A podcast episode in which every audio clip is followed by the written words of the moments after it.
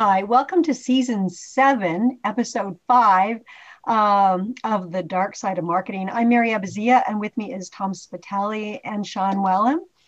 We are. Hi, everyone. Hello.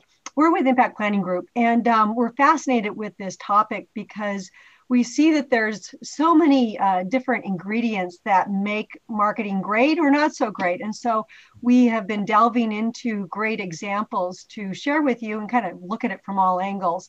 Um, this week, we're talking about uh, propaganda. And Sean, I, I think my biggest question is how is propaganda different than marketing or advertising?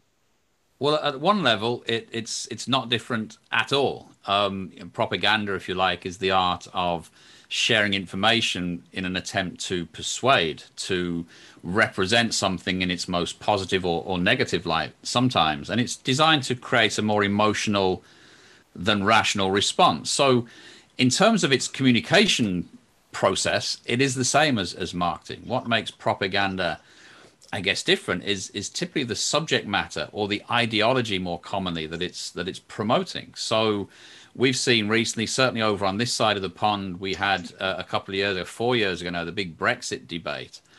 And all of the information that was coming out wasn't thoughtful, detailed, deep information around a complex subject. It was take back control and flags being waved everywhere and let's save the money we send the EU and fund the NHS instead. Which sounds like it would be a nice thing, and that's what appeals to people. But once you look any further than beyond the headline, you realize that it's absolute nonsense, that there is no money to be saved. And that money that is being saved will not find its way into the health service, and so on and so forth. So propaganda has become I guess we think of it more in, in, in, in times of war. At least I do. I think of those posters, the the Uncle Sam, you know, wants you for the U.S. Army with the pointy finger. That sort of of um, of propaganda that that drives a national effort towards in a war. Um, and you'll see it on, on on all sides of the conflict, right? The Germans in the Second World War would have had their version of propaganda. They actually had a ministry of propaganda to spread those words. So when we think of it in the dark side, we're, we're really thinking about the message itself that's being promoted puts propaganda on the dark side. And incidentally, propaganda only attained its negative sort of connotations this past century. Historically, it was just a, a matter of fact way of of spreading something, of propagating something. It was a the Catholic Church in the 17th century used coined the word to promote and propagate the faith. So it's only become negative because it's been hijacked by these uh, these dark sides that want want us to uh, support or, or vote against our best interests. So to answer your question, Mary, it's not different. It's the message that counts, which really throws it back to us to think about what is it about good propaganda, and by good I mean it, it achieves its goal, that we can take back control and, and put into the hands of, of our marketers. What are those elements, do you think? Tom, you want to take that one? Well, I think it's the emotion, the emotional appeal that uh, that propaganda exploits, and you know that can be used for good. I think what propaganda is often light on is supporting logic, and I think in business, it's often said that emotion attracts and logic persuades. And so, in most situations in, in, in business, if it's a higher involvement product, so I'm not talking about chewing gum or you know a candy bar. I'm really talking about B2B purchases or higher ticket purchases. You need more than the emotional appeal. But if you don't have the emotional appeal to go along with the logic, you're probably at, at a deficit. So what I what I think the the good marketer can learn from the dark side is how to use emotion and logic together to make a really powerful argument that both attracts and persuade doesn't just attract.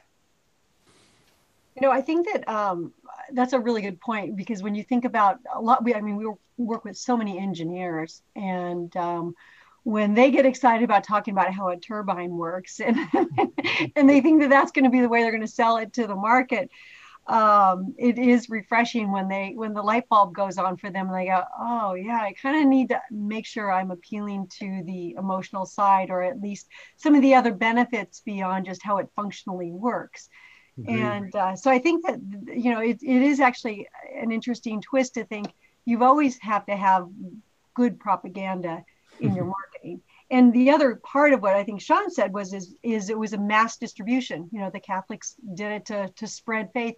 So the the channels that propaganda uses, I think, is also very interesting. They did one to one marketing. Basically, they went out. You know, the missionaries went out and talked to everyone face to face, and they had the orators in Greece that you know when they were doing their propaganda, they were they were great at standing on rocks and telling people what to think. So um, so I think the channels are are an industry in a very interesting way of thinking about way propaganda works too. Hey, Mary, yeah, before we go to the, the, channels thing, I do want, want something that you said reminded me of, of, of something that I also wanted to, to throw in the mix because you started out talking about how engineers can get excited about turbines. But what I think is really interesting about B2B marketers is oftentimes they fall into the trap of saying, it's all about the logic. It's all about the rational mind. It's nothing about this emotional stuff is is is is for consumer goods. And we did do a study in 2018 of the, the positioning statement taglines of the top 20 b2b marketers. Every single one of them had an emotional surprisingly had an, an emotional appeal in their taglines. 20 for 20 and so I did want to just before we started, I think the channels thing is a very interesting topic. But before we got onto that, I wanted to mention that because it's something that we've done recently that surprises the heck out of those engineers and maybe starts to get them to realize that they do need some elements of the, the propaganda approach to, to, to go along with the very logic that supports their uh, products and services. I think on that topic also, Tom, the other element that I think separates some of the worst aspects of propaganda from some of the best aspects of marketing messaging is how we treat the, the positives versus the negatives. You'll see quite often in propaganda that they'll try and scare or guilt people. They'll use negative emotions. There's, there's a classic one from mm. the First World War what, what was known as the Great War at the time, obviously, because they didn't know we were going to have a sequel at that point. And that there was a picture of a of a, a, a sort of suburban dad sat with his kids, and one of the and, and the, the, the speech bubble from one of the kids was, "What did you do in the Great War, Daddy?" Just totally trying to guilt people into thinking I'm going to have to account for my actions at some point. Mm. Um, in the Brexit debate, there was a post that had this this this queue line of people going off into the distance essentially saying the country's full, mass immigration has to stop. I mean, none of it stood up to scrutiny, but it was a very powerful and negative image. And something we find with marketing is is is, is you have to use negative very judiciously. You know, you can use negative as long as it's firmly wrapped up in a positive. You know, you can show a little bit of risk as long as you're offering salvation or some sort of preventative measure when you think of IBM, when they said no one ever got fired for hiring IBM, there's an implied fear of hiring the wrong contractor could cost you your job. But the main message is positive, like, hey, relax. This is IBM. We've got this. And it's an important differential, I think, that, that, that positive tends to sell better. But there is a place for the negative. It's just finding that balance. At least that's my experience. Do you agree? Well, I, you know, there's actually studies on that, you know, where you, it's a curve, a response curve. And um, like if they said, this is your brain on drugs, you know, it's kind of like there was no other, it's like, wow, I'm in trouble. But there was no solution provided to whereas you know uh, friends don't let friends drive drunk you know so it has to your point so i guess i am agreeing with you. And it's but it has a solution part of it too so that exactly. you don't get screwed you know it's like oh man that's a bummer. Um, and you know even we want i want you and then it said go to your local recruiting station. So there was a you know you could do something about about feeling guilty. So you have to have both sides of it or it just people are like deer in the headlights and they they just don't do anything just... yeah i guess it depends on the mix doesn't it? I like the idea of this is your brain on drugs. I'm trying to think what my brain on drugs would be like. It would be like me mm-hmm. wandering around at three in the morning looking for a 24 hour garage to buy some candy. I, I, imagine I have no knowledge of well, whether it actually was two eggs being fried in a pan, and you know that was yeah, that was the image. I must have missed that. I was just playing. I was playing my own tape in my head then. Um, yeah, I think that's true, isn't it? That every positive is essentially representing a, a, negative if it's unsaid or unstated. Like be happy is positive, and of course the implication, I guess, somewhat is don't be sad.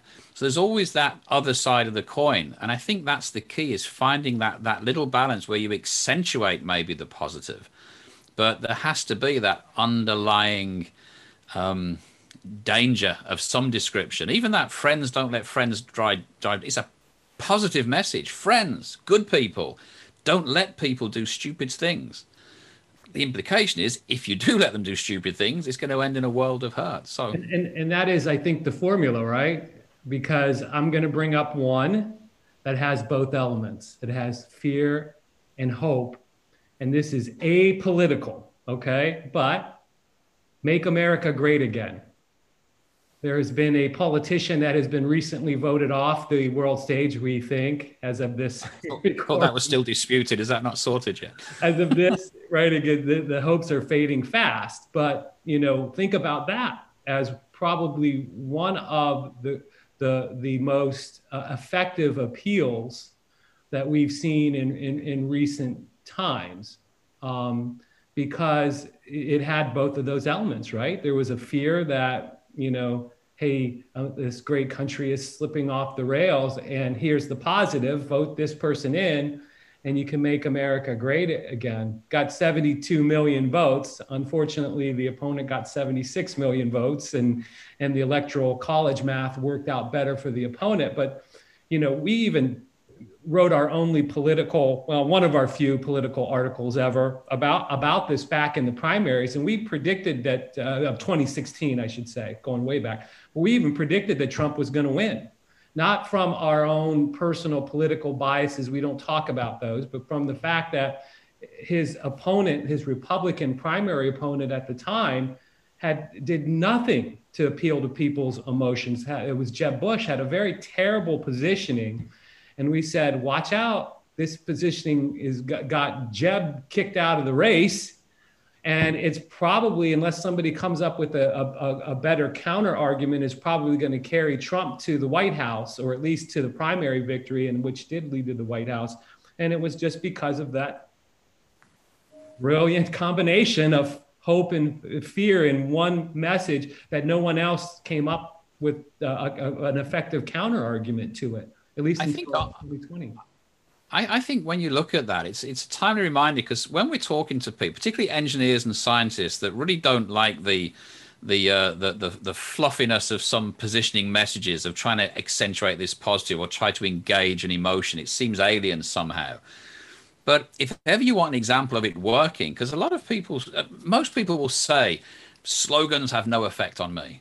I, I'm not swayed by advertising. Now, we know empirically that is just not true we are all affected by that which we see and hear on a regular basis. And if ever you need to convince someone, that's a really good point, regardless of your political hue, if you recognize that simple, powerful messages with hope wrapped around fear can drive people to act en masse, then that's a perfect example of it.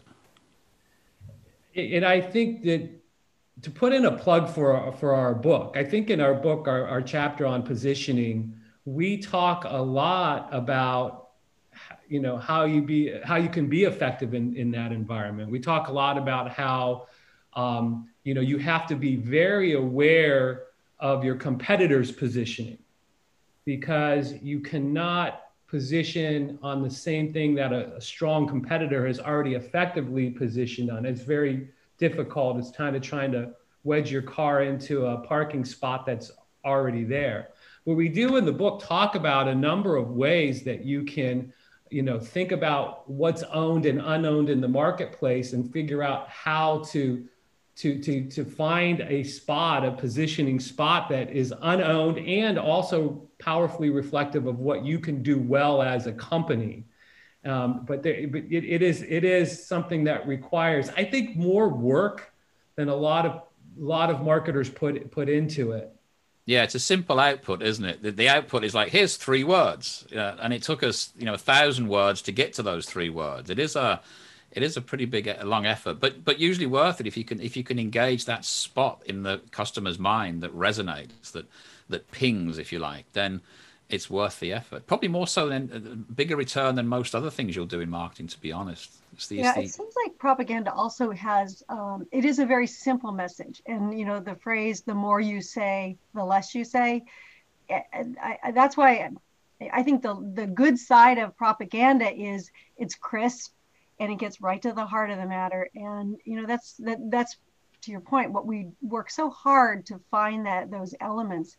So if you can turn propaganda into something that is you know not going to destroy the world or or a person and it's actually you know the background on it there's actually tests on propaganda. Is it propaganda or not? And there's models to test if it really is propaganda based on who's paying for it and what the the true motive is. So you you can always put it through some filters too.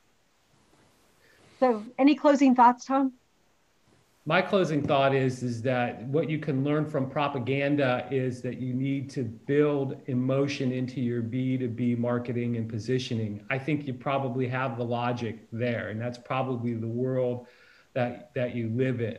But build emotion into it by finding the values that you're appealing to but also that aren't already owned by your competitors. Be honest with yourself what does the competition own find something that that is open that also you know you can serve well in terms of appealing to a certain emotion combine that with your logic and you have a recipe for success.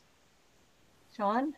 Uh, I'll leave us with the, the, the, words of David Hume, an 18th century philosopher who said, uh, Reason is a slave to the passions, meaning that our rationality is always subservient to our emotions. And if you remember that in any messaging you do, you won't go far wrong. Wow. Wow. Um, so we, of course, hope that you have uh, thought about your world differently and, and maybe some of the propaganda that you are experiencing or that you might want to consider in, in some way. and um, you can hear all of our podcasts at the accidentalmarketer.com website or really anywhere you can get your podcasts. And we would love to hear from you. Thank you. Thank you. Thank you.